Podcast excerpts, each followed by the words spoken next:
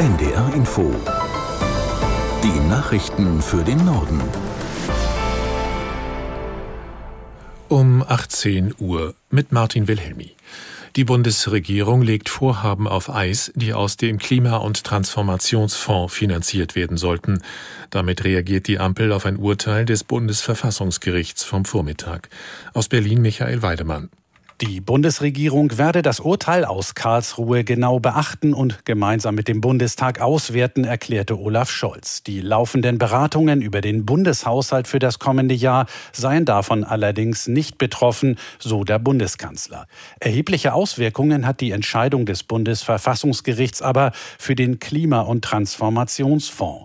Die 60 Milliarden Euro, die laut Gericht nicht aus den Sondermitteln zur Bekämpfung der Corona-Pandemie an den Fonds übertragen werden durften, stehen nicht mehr zur Verfügung. Sie würden gelöscht, kündigte Finanzminister Christian Lindner an. Für noch nicht zugesagte Leistungen aus dem Fonds gelte eine Ausgabesperre. Lediglich Maßnahmen zur Förderung der Energieeffizienz und der erneuerbaren Energien bei Gebäuden seien ausgenommen. Um 22 Uhr starten die Lokführer deutschlandweit mit einem Warnstreik. Der wirkt sich sowohl auf den Fern- als auch auf den Nahverkehr aus. Aus der NDR Nachrichtenredaktion Peter Behrendt. Auch viele S-Bahn-Linien sind betroffen. Bei der S-Bahn Hannover werden voraussichtlich viele Züge ausfallen, teilte der Betreiber Transdev mit. Die Nordwestbahn rechnet ebenfalls mit massiven Einschränkungen. Auch in Hamburg soll schon vor Streikbeginn ein Großteil der S-Bahn nicht mehr fahren. Die Betreibergesellschaften Enno, Erix und Metronom erklärten, der Warnstreik habe keine Auswirkungen auf ihre Züge. Allerdings sei mit deutlich höherer Auslastung zu rechnen. Der Streik der GDL soll bis morgen um 18 Uhr dauern. Der Einsatz der israelischen Armee am größten Krankenhaus im Gazastreifen sorgt für Kritik. UN-Notfallkoordinator Griffiths sagte, der Schutz von Patienten, medizinischem Personal und allen Zivilisten müsse Vorrang vor allen anderen Anliegen haben. In einem Zehn-Punkte-Plan forderte er unter anderem eine Feuerpause sowie die Öffnung weiterer Grenzübergänge für Hilfslieferungen.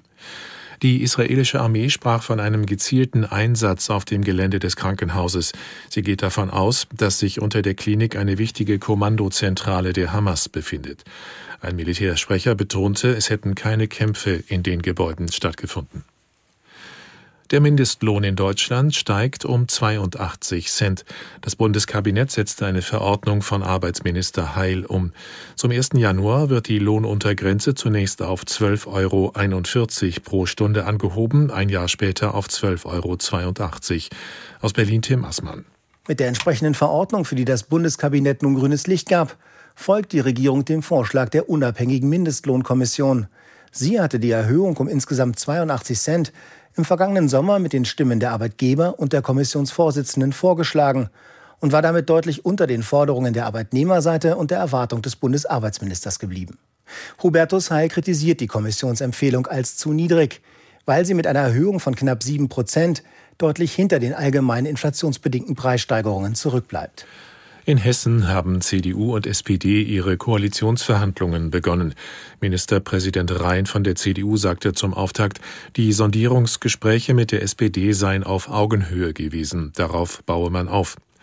Die Christdemokraten hatten die Landtagswahl in Hessen Anfang Oktober deutlich gewonnen. Zunächst führten sie fünf Wochen lang Sondierungsgespräche mit den Grünen. Mit der SPD hätten sich aber mehr Schnittmengen ergeben, so rein. Der Koalitionsvertrag soll spätestens Mitte Dezember fertig sein.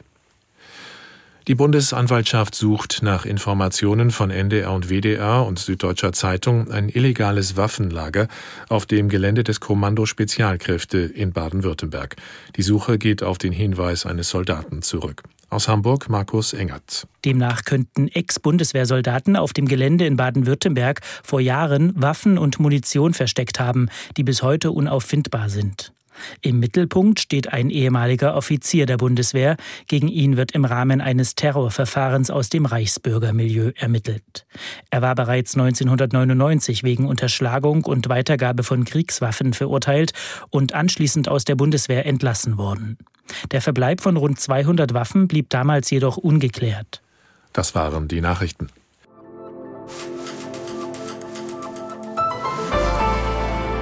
Den Wetter- und Verkehrsservice, den reichen wir gleich nach. Wir blicken jetzt erstmal nach Israel und in den Gazastreifen. Das Al-Shifa Krankenhaus in Gazastadt soll wohl eine Art Kommandozentrale der Terrororganisation Hamas gewesen sein. Außerdem berichtet das israelische Militär, hat man in einem Tunnelsystem unter dem Krankenhaus Waffen gefunden. Die Hamas, die bestreitet das alles. Kilian Neuwert ist unser Korrespondent in Israel und mir jetzt live zugeschaltet. Welche Beweise für diese Behauptung hat das israelische Militär Militär vorgelegt.